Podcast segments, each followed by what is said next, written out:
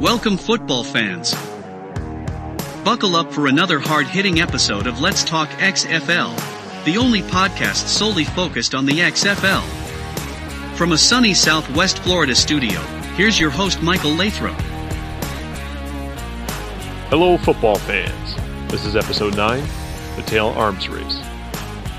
I hope everyone had an enjoyable and safe Christmas.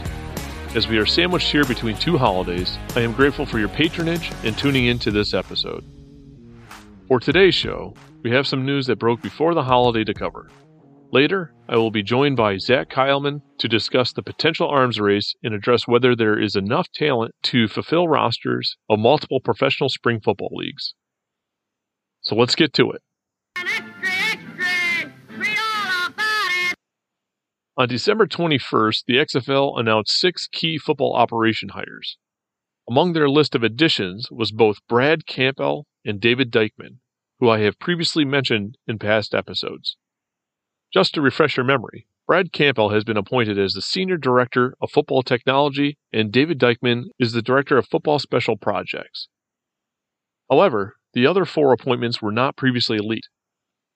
Returning to the XFL is Russ Giglio as the Senior Director of Player Administration and Officiating Operations, and Bobby Monica as the Senior Director of Equipment Operations, as well as two new faces Jim Monos as the Senior Director of Football Operations, and CJ Cavazos as the Director of College and Professional Relations. If you haven't already seen the league's press release, I will share with you a brief role description and some of the backstories on each of the new four hires, beginning with Russ Giglio. He is a seasoned football administrator and returns to the XFL as the Senior Director of Player Administration and Officiating Operations, where he will be responsible for establishing and enforcing roster policies and procedures, such as the player draft, contracts, and waivers. He will work closely with Marc Ross, the Executive Vice President of Football Operations, and report directly to Doug Whaley, the Senior Vice President of Player Personnel, to support all officiating and player operation initiatives, including database synchronization and rule establishment and review. Importantly, Giglio will help advise team personnel to ensure equity in player acquisition. During his 15 year career, Giglio has held various positions at both the collegiate and professional levels with organizations such as the National Football League, Big Ten Conference, the Pac 12 Conference, and Alliance of American Football. He keeps his officiating credentials current and has been a high school football official for the past eight years. Moving on to Jim Monos. He joins the XFL as the Senior Director of Football Operations, where he will assist with player procurement as well as support day to day operations, including travel coordination and scheduling for each of the teams. Monos will work closely with Marc Ross and Doug Whaley to assist with all team needs during the season. Monos joins the league after spending the past year as a football analyst at Spotlight Sports Group. Prior to that, he spent 17 years working in the National Football League as an area scout for the Philadelphia Eagles and New Orleans Saints, and director of player personnel for the Buffalo Bills. Now, moving on to Bobby Monica, he returns to the XFL as a senior director of equipment operations, where he will be responsible for the ordering of football related equipment for all teams. In addition, he will oversee the equipment staff for each team Monica brings over 24 years of experience as head equipment manager in the National Football League, working with the Miami Dolphins, Jacksonville Jaguars, and Cleveland Browns. Prior to joining the XFL in 2020, Monica worked at Zebra Motion Works Sports Solutions as the operations specialist and was previously the director of equipment operations at the United Football League. Monica will report to Marc Ross. Next, CJ Cavazos joins the XFL as the director of college and professional relations where he will work closely with Marc Ross and Doug Whaley on all aspects of talent recruitment. Cavazos has more than 25 years of experience in recruitment as the founder and CEO of his eponymous recruiting company and is a deeply respected talent evaluator. He brings with him a strong network of both collegiate and professional coaches and will be a key part of on field operations. I believe it is safe to say the XFL has staffed its front office with capable and experienced executives. It is likely that lower level office personnel are already in place and well at work. Once the league announces its cities and teams, I would expect for them to announce team president hirings.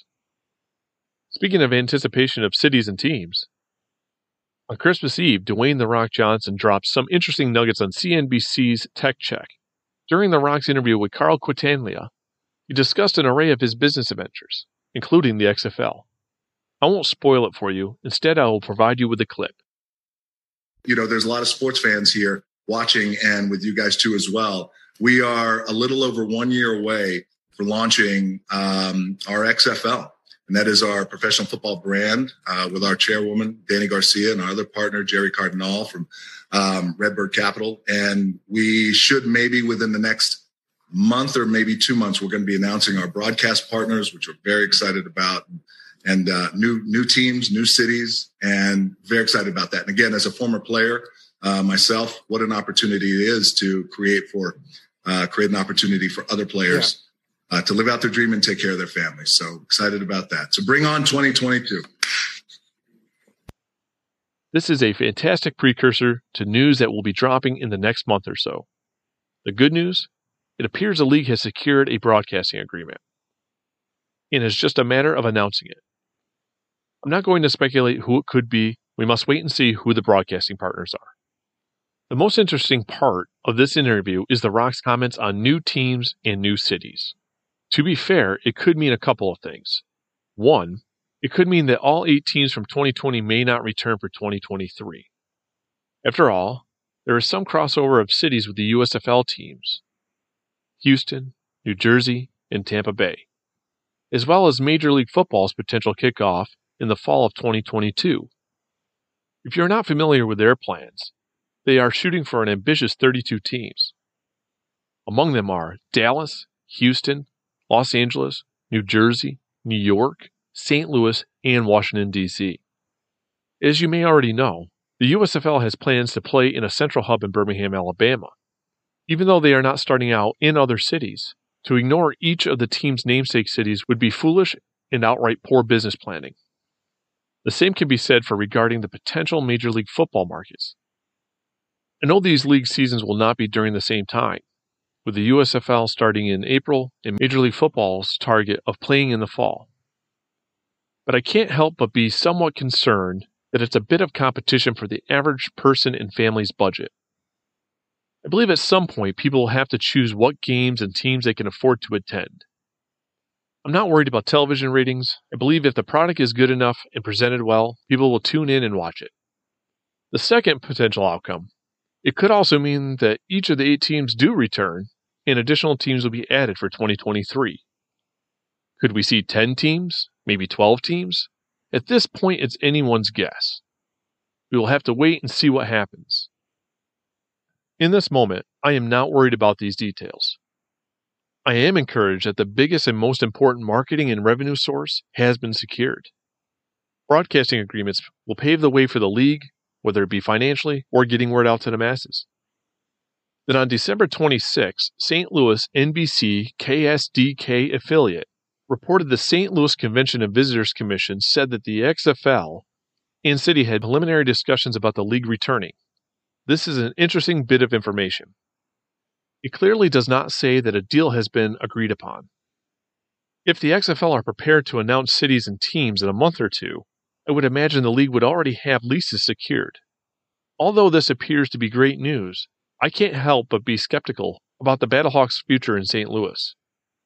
For the record, I hope a deal is already complete or close to almost being done.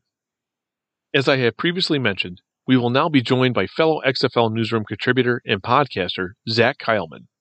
Zach is an alternative football enthusiast and is the host of the Gridiron Gallery podcast. Welcome, Zach.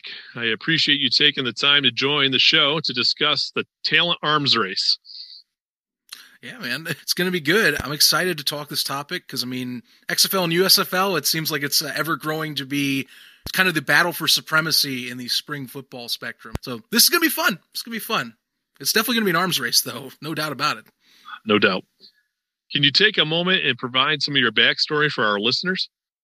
Yeah, sure thing. So, main thing I've been doing as of the last two years is really the Gridiron Gallery podcast, which started out as really an arena football show back in April 2019. I eventually got comfortable with arena football, and then I got I wanted to start looking into other leagues, and that helped me get curious about alternative and spring football leagues. So I started talking XFL and and other stuff like say the FCF came up as well, and I've been just kind of really building the show to be an all encompassing place to talk about, you know, anything that's really not the NFL at, for the most part. So, yeah, last year's been doing that. I have another show, Inside the Walls, which is an arena football podcast in general, which I just love the sport in its own right. And then, uh, as an experimental piece, I do Gridiron Japan, which is uh, Japanese football. So, yeah, I'm just a podcast guy. I, I, I have a fun time with it. I, I love the world of football, and obviously my experimentation through all three of those shows kind of. I hope that lays that out for you people. Fantastic. You are well versed in the alternative football sphere, an expert, if you will. Seeing there is now an abundance of spring or summer football leagues, just to name a few, we're looking at the Canadian Football League with nine teams, fan controlled football with four, but potentially eight, uh, indoor football league with 16 teams, Major League Football, if it ever gets off the ground, thinking about 32. National Arena League has six teams, the USFL now with eight, and the XFL with eight teams. I know there are various international leagues as well, oh, yes. but those leagues have a mixture of players from other countries in addition to Americans. I guess what I'm trying to get at is there are numerous leagues vying to play in a similar window, which is the NFL offseason. Are there enough professional caliber football players to field all of these teams? Or is it just a matter of fans needing to temper their expectations? Ooh, man, that that is a good question because this, here's the thing. I could think we've already talked plenty enough, at least in our own inner circles, about just like XFL and US, USFL going for talent and how that's being discussed at this moment. But it is kind of when you think about how much is being drawn in just the North American sphere of football, there is a lot to take in. I will say off the bat, I think there's enough to go around just based on how many levels of the game there is. It just depends on where that talent's going to go. Because, of course, the NFL is always going to get supposedly, you know, quote unquote, it's the cream of the crop. It's going to happen that, that happens. It's the highest level of football in the sphere. It's the one that really made the sport famous worldwide. So, yes, it's going to get the best products. Now, what happens after that is how you look at the trickle down who gets what. I think there's enough talent. You look at college football, Division One, Division Two. You have NAIA, you know, even Division Three in sorts. There's plenty of schools and people that are going to play that you can then have go to tryouts, you can then have go to combines, and you can look at. You know, the question then becomes quality. I think quantity is not the problem. Quality is then going to be the issue on what players are we getting and can this be quality enough talent. So, for example, the XFL it hasn't really said anything. If we look at 2.0 compared to 3.0, I would assume some similar prospects will happen with 2.0 as 3.0, where you're going to see possibly trying to appeal to the college players that might want to get out early, say the transfer portal. You'll have veterans that have been in the game that maybe they want a new step in life or possibly a reset where they can go to a league and kind of get a new jump at a different opportunity. Think of like a Cameron Artis-Payne or PJ Walker or, you know, someone like Jordan Ta'amu who just came out of college back at the time you know, those guys either were in the NFL or they had just kind of tried to get in or they were just out of college and wanted a way to get in, is how that was. Even Taylor Heinicke is a better example where he was in the NFL, went out and then goes in as a backup in the XFL and then goes back in. And you can argue he's even more famous and now has a chance for a full starting job with Washington football team at this moment. So the XFL is probably going for that. The USFL, completely different. We now know that they want to go for like, group of five level talent in a way or transfer type of talent if they can.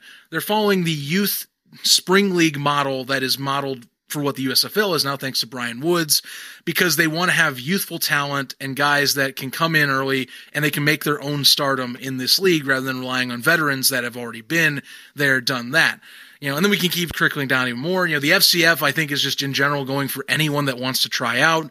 Um, it fits more of the arena mold where there's arena guys that have played in the arena indoor scene, you know, and then those other indoor leagues like you're talking the IFL and the NAL, similar deal. They're looking for guys that have been there or they're guys that are newly in that are just like, hey, I need a place to jump into pro football. This is my first opportunity. So really these leagues are going for different spots it's just that which one's going to get more quality, and even then, you know, which sect is going to get that quality because you know USFL, XFL, you argue that's its own different level that they're competing with themselves. They're not really competing with indoor. Indoor is a completely different scene. And really in the indoor, you're talking FCF versus IFL versus NAL in terms of that talent pool. So they might interchange, but generally they look for guys that are either accustomed to or looking just to get in, or in the USFL XFL scene, they're looking for guys that are good enough to already play. They just needed an opportunity to get a little more exposure to have that NFL tape already if that makes any sense, that's kind of what I'm trying to go is like there's enough talent. It's just that the quality and the divisions between the two types of football really play into this the most. So you have to look at it in that sense where you're almost doing splits or different branches, if you will, for how this talent trickles down from those different levels in college. And the international is growing bigger too.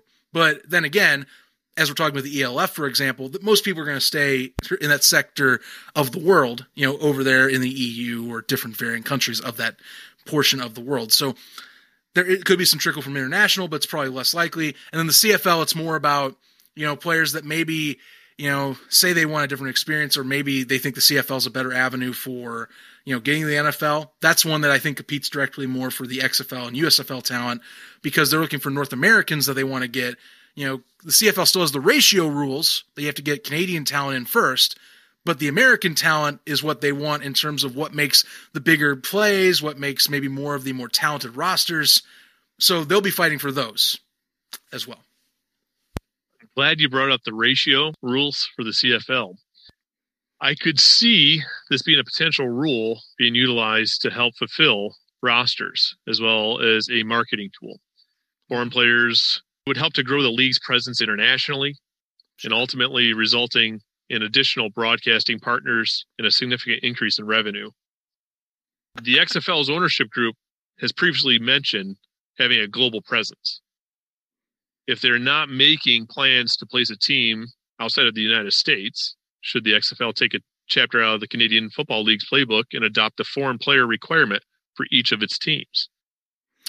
Ooh, good question. If you could do that, I think that would be a fascinating piece to this puzzle because they are emphasizing the global aspect. And there's good international talent, by the way. You can just go to, I mean, if I'm talking just levels of play in terms of countries, really Japan and Germany are, in my opinion, highest quality homegrown talents or countries that are accustomed to the sport the most.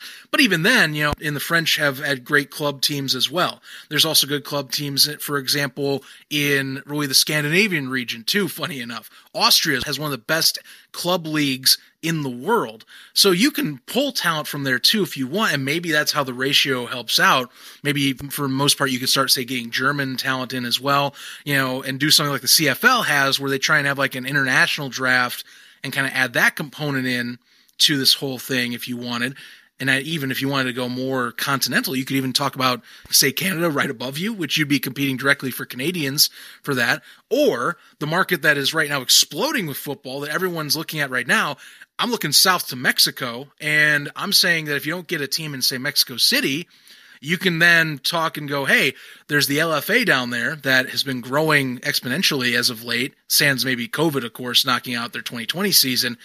We could probably get some players from those university teams in Mexico. And maybe that's the way we do this ratio if you want to do something along that line. Otherwise, you can go in the international scene and maybe do teams. If it's not ratio, obviously Mexico City to me makes a lot of sense. If you want to do something down south, everyone talks about Toronto these days, but you know, I think that's still up in the air. I know some people think that's going to happen. I know it's probably talked about, of course, behind the scenes, but that's a crapshoot, in my opinion, because you're banking basically to me on a team leaving its league where it's in its largest media market for the CFL. So, does that happen? Completely up in the air, and I I can't even give you a definitive yes or no. Like I can give you an opinion. I don't think it should happen, or I don't think it will, with what they're trying to do up there. Eh, will it happen? I don't know. I don't have a definitive answer. I, my opinion is the only thing I can give you. For the ratio rules, though, I think that's kind of a smart idea. If, say, you didn't do Mexico City or something right away, or like did an international market right away, screw it. That's a connection globally right there. You know, and that challenges the CFL's global initiative where they're doing combines for players. You're already competing with them then. And that's kind of your competition to me is the CFL or even the USFL because those are the leagues below the NFL. Those are the leagues you're competing with, not the NFL, the guys that are going for talent that is not maybe not the exact cream of the crop, but is looking to get to that level and that you can maybe find all the diamonds in the rough. Those are what those leagues are looking for. Looking back to the USFL's first iteration, I see some framework for a potential success that the XFL should incorporate in 2023 and beyond. I know the USFL eventually folded, but they were able to retain players for more than one season. I hmm. see this as a key component for continued growth. Fans want to follow more than just a logo and nickname. They enjoy the entirety of a team sports aspect, whether it be player development, comeback player stories, dynasties, drafting to fulfill roster weaknesses, etc. What I'm trying to get at is it possible for the XFL to draft contracts in a way that will help keep rosters intact year after year? Could they offer three year contracts while including a clause for players to pursue their NFL dreams? Ooh, and uh, yeah, I mean that's possible. Um, this is kind of a normal thing in other sectors of football. I mean, arena indoor, this happens quite often where you'll have players sign on and in their quick contract they'll put a clause that says they can move on to another league. I mean, I know Martavis Bryant didn't play in the CFL last year, but he played in the IFL with the Massachusetts Pirates and part of the reason he was playing that was to kind of stay in shape and was to move on. He eventually did leave that roster. But I think in terms of like the XFL or the USFL, yeah, I mean, that's likely. The AAF had something very similar in that stance where they were paying, they're supposedly, and this is, you know, back when we thought it was going to be a legitimate league, you know, they were doing three year contracts worth upwards. I'm trying to remember the numbers off the top of my head for that, but they were three year deals was the basis of it. And you could have an out to go to the NFL. I believe the XFL also had something similar, though it depends on really how I say recruited that talent was because they did bar some players from leaving before the season even started. I mean, we remember Landry Jones was supposed to go to the Pittsburgh Steelers, and the XFL actually blocked that move because he was on under contract with them. So I Josh think Johnson as well, right? Yeah, that was another one too because he's. I mean, Josh Johnson. We could talk about how many teams he's gone to. He's like a perennial backup, in a good way. I mean, dude has a good story behind him. You know, has been either in the NFL or some spring or alternative league in some form in his career. You see that, and really, I think that there's a way you can do it. You know, I think you take something similar to what the model of the indoor leagues are with when it comes to at least like adopting like an out. I think there has to be some sort of penalty towards whatever league it is, mostly the NFL. And I think the NFL has to understand that. You know, I know that these leagues aren't competing, but say they want a talent that's in that league and they go, oh, this guy's pretty good. You know, either A, you can wait, like say it's the USFL, you wait until say June or July to then pick them up and then get them into training camp, you know, and get them up to speed really quick. Or you have to hopefully, maybe there's a buyout scenario. You know, they, they pay the league directly or whatever team it is directly, and then you can do it that way. You know, say you get the you get the contract, and then you give a penalty towards the league, like the XFL where okay, you have to owe me a certain amount of cash to get this contract out. Plus, you got to pay for his. You know, kind of like a cell phone buyout deal. You know, they advertise those on TV. I kind of see it being like that. It's possible though. Like I said, this is a common thing in indoor. It's mainly because it's a smaller scene, but you can do something on a grander scale if you need it to. I just see it being very important because when I look at the USFL from the 80s, you know, Jim Kelly, I mean, I'm not mm-hmm. looking for that status of a player. When you just see Jim Kelly play the 84 and 85 season with the Gamblers, Herschel Walker played the 83, 84, and 85 season with the Generals. You had Jim Smith playing with the, the Stallions from 83, 84, 85. Bobby Hebert with the uh, Michigan Panthers, 83, 84. John Reaves with the Tampa Bay Bandits in 83, 84, 85. Just to use some examples, I just see players playing for an XFL team for a number of seasons is an important component for the league's future. It helps to build storylines and rivalries. This is another thing the Canadian Football League does very well and something the XFL needs to consider. Yeah, well, I was just about to say it's funny you mentioned the CFL. They need to be able to retain roster pieces. It's funny enough, we were talking about this in the community here. I say the XFL community is back in 2.0 when we weren't thinking the league was going to go under and they canceled the season midway through, that the XFL was looking to potentially give contracts that were decent quality ones to PJ Walker, and Jordan Ta'amu. Why would they do that? Because those are familiar names and they're marketable names after their performances that you can keep that around and you keep fan familiarity as you are talking about. That is massively important past year one.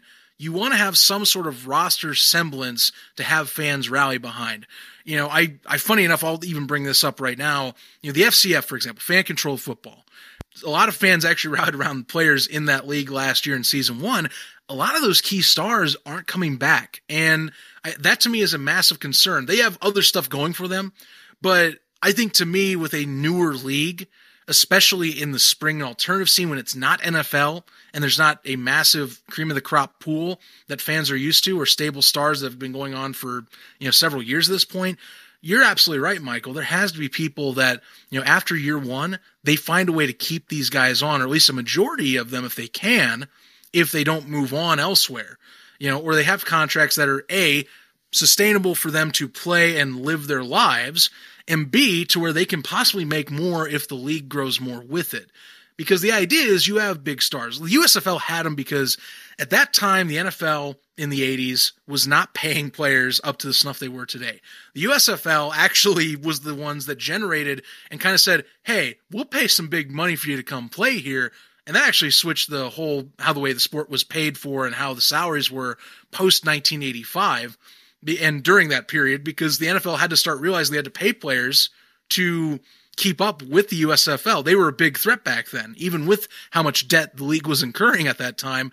They scared the NFL. So I, I know that you can't do that now. I mean, the NFL's paying the Chiefs that is are paying Patrick Mahomes half a billion dollars. Like I don't think you see the XFL or the USFL in particular dropping half a billion for like uh for like say a PJ Walker, who again, great player in the league, but not a half a billion dollar player.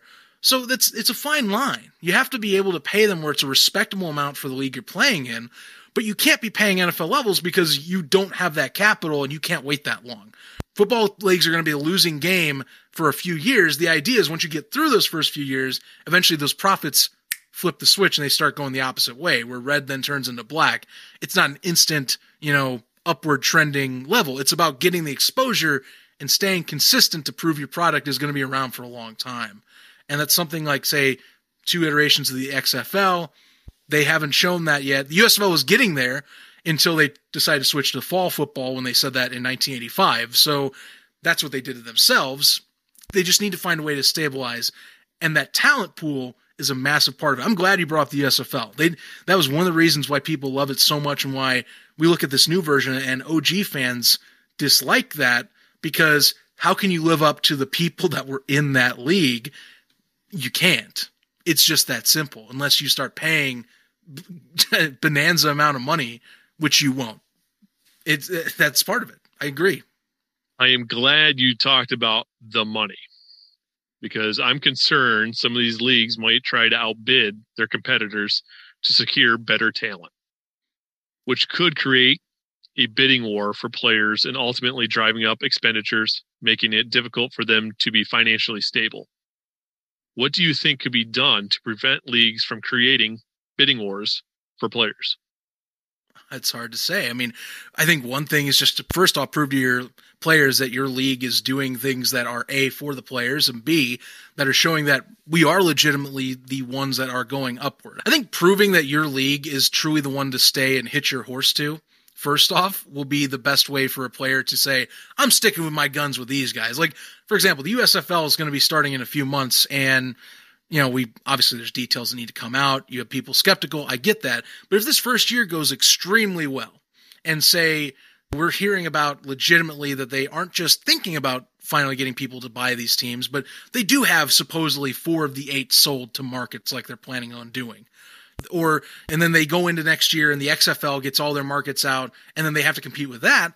After year two of the USFL, year one of the XFL, that's when you start seeing the potentially ridiculous bidding war type of atmosphere that might happen. I'm not saying it will, but there is a worry, I think, if you don't establish that you are looking like you are the one that is trending upward the most, that you either have some exodus of star talent or you have to pay more to pull them. And then that's when costs start going up.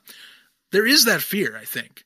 But I think to me, as I'm going to reiterate, the solution is proving your product is indeed the best. And also, I think viewership numbers will play into that. Whoever is going to get the best viewership numbers, and we'll hear about the XFL's broadcasts here within the next two months and who's going to be playing what games on where. If Fox and NBC outperform whoever the heck the XFL has, then to me, players also have to look at it and go, well, if that has a potential for me to have more cash in there and I have a potential to have an upward trend where I can stay with this league, maybe I go there too. You know, I think it really depends on ownerships, depends on whatever the players are getting and whatever their environment is that's best as well. Whatever makes the players the most comfortable and what gets them the best living lifestyle, especially if you're a star player, that's going to be a big factor on who has to pay more and who stays with what league. And you're going to have to watch for those within the next three years, especially if the USFL is staying around. If both of the leagues get to at least year two, year three, which is what that'll be in 2024, then we will have to see how interesting that gets.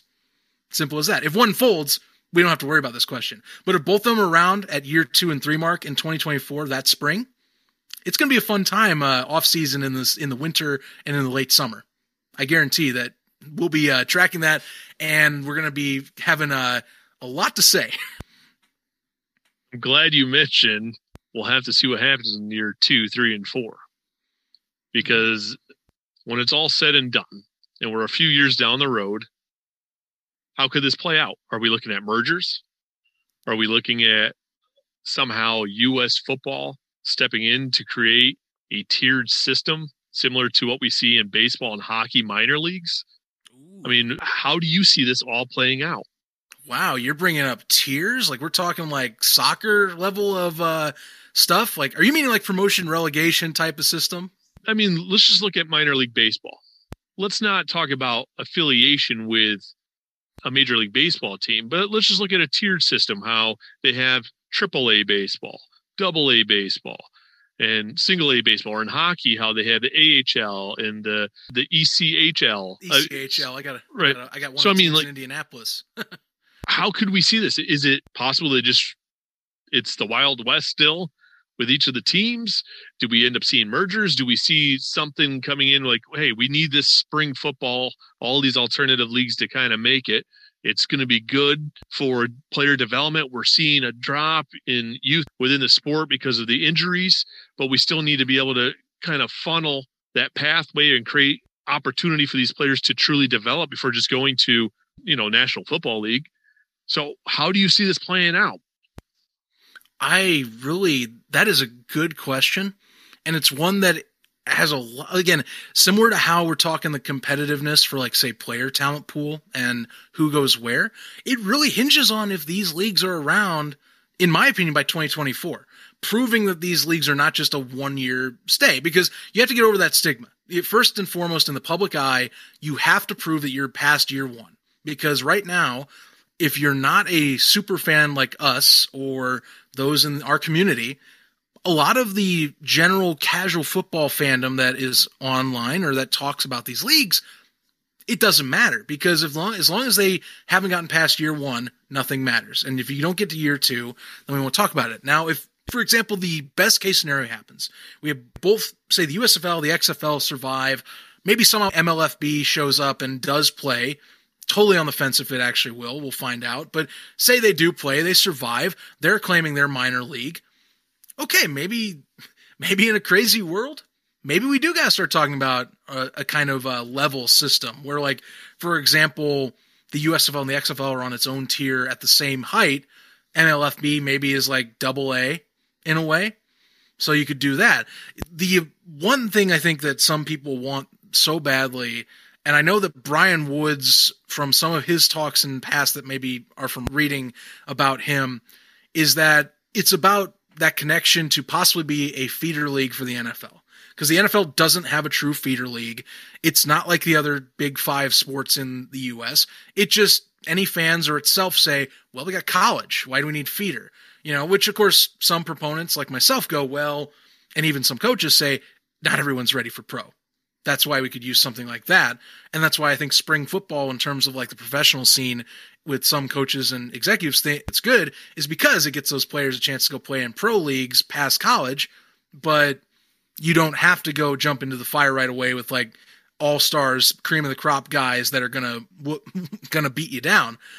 I think that at some point, if all things go right and we don't have to worry about just survivability, maybe that does happen and we can designate. I think what's more realistic, you mentioned merger. I think to me, if both the USFL and the XFL survive, and for some reason one goes over the other, and you're talking survivability and those that maybe want to stay in the scene and see that one product's better than the other, or maybe they both see themselves as similar and they want to elevate themselves to be a definitive number two and eventually say, screw it, I'm going to challenge the NFL instead. And they want to compile resources. Then that's when a merger happens to me. But for now, I think a merger is going to be if you somehow have the best case, everyone survives and gets through this, and no one has to fold the doors, and everyone's making a profit. Right now, that's completely uncertain that everybody's going to make a profit, and both leagues have a completely different philosophy. One wants to go right into markets right away, like the traditional sense, and the USFL is trying to do a completely different approach that we are very much kind of squinting our eyes at. I even am doing it because it's like, oh my God, you have city teams attached to their mascots again and you're saying you're going to sell these off rather than putting them in markets, going straight into the community engagement and doing that. I don't know what's going to work or not, but if they both are successful, then maybe we get to that point. That's if I hope. Otherwise, I think both of them, at least those two, and maybe like the MLFB, if they ever play again, it's a total crapshoot for that. I think they just want to see if one can even outlast the other, because whoever does folds will get the other's talent most likely, and then that opens the door for potentially much larger growth for whoever has to accumulate those that want to go play in another league on that same tier. So right now it's about maybe seeing who can survive or outlast the other for maybe the next five to ten years if all works out correctly. Without survival, the rest of it doesn't matter. But it does make people wonder. Some great stuff, Zach. Some great stuff. Uh, this has been fun. I appreciate you taking the time to come on the show. We should do this again sometime. Absolutely. I will gladly come back onto this show, Michael. I appreciate that. If some of our listeners want to follow you or some of your shows and work, where could they do so? Oh yeah, you can definitely follow me along. Um, I would say definitely check out Gridiron Gallery as the main show. If you want most of all the leagues I talk about, and you say you don't just want indoor football or Japanese football, check out Gridiron Gallery for the main one and most of my takes, either from there or my personal account. That's at Grid Gallery Pod on Facebook, Instagram, and Twitter. Again, at Grid Gallery Pod. Also, any of the interviews I do with those in the industry or those that are in the journalism aspect of this that I do for shows, you can find those interviews on my YouTube page. So that's Gridiron Gallery on YouTube search that up. I got plenty of videos going on, trying to grow that subscriber count as well. So I'd appreciate that. And subscribing to us on our podcast platforms, which we're on pretty much any of them you can imagine at this point. That would be a big solid as well. But yeah, check out that show if you want mostly all encompassing football talk rather than just maybe one specific piece. Perfect. I hope you have a safe and happy new year. Same to you as well, friend. I thank you, Michael. this has been a good one. I I, like I said, I will gladly come back on the show another time. awesome. Thank you. In addition to Zach's opinion, I posted a poll on the show's social media. I simply asked, with a multitude of professional football leagues, is there enough professional caliber players to fulfill all rosters? The poll received 62 votes. Yes receiving 79%, and no receiving 21%. It is good to see that football fans are not concerned with the quality of players for each of these leagues. And I hope they're right. As always, all good things must come to an end. This concludes another episode of Let's Talk XFL. I recommend following Zach on social media and checking out his podcast. If you have not already done so, I ask that you take a moment, find our show on social media, and give us a follow and like, as well as subscribing on your platform of choice. I am thinking about putting together a swag bag for those listeners who rate the show, of course, for only glowing reviews. So don't be a stranger, hit me up and let me know what items you would like to see included. I wish you all a safe and happy new year. Till next time, cheers. Thank you for tuning in to today's show. Don't forget to subscribe and rate Let's Talk XFL on your platform of choice. Follow Let's Talk XFL on Facebook and Twitter at Let's Talk XFL. Do you have a question or topic you would like to have addressed on the show? Message the show via social media or send an email to letstalkxfl at gmail.com.